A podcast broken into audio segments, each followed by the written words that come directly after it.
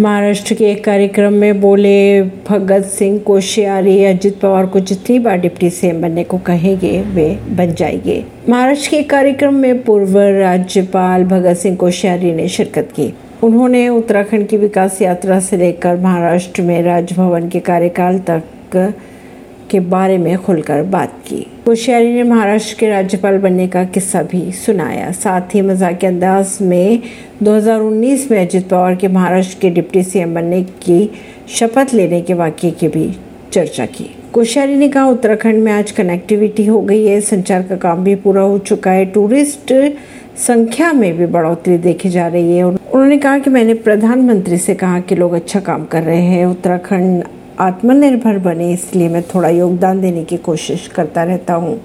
कोश्यारी ने अजित पवार और शरद पवार को लेकर भी बयान दिए। इसी खबरों को जानने के लिए जुड़े रहिए जनता से रिश्ता पॉडकास्ट से। परवीन सिंह, नई दिल्ली से।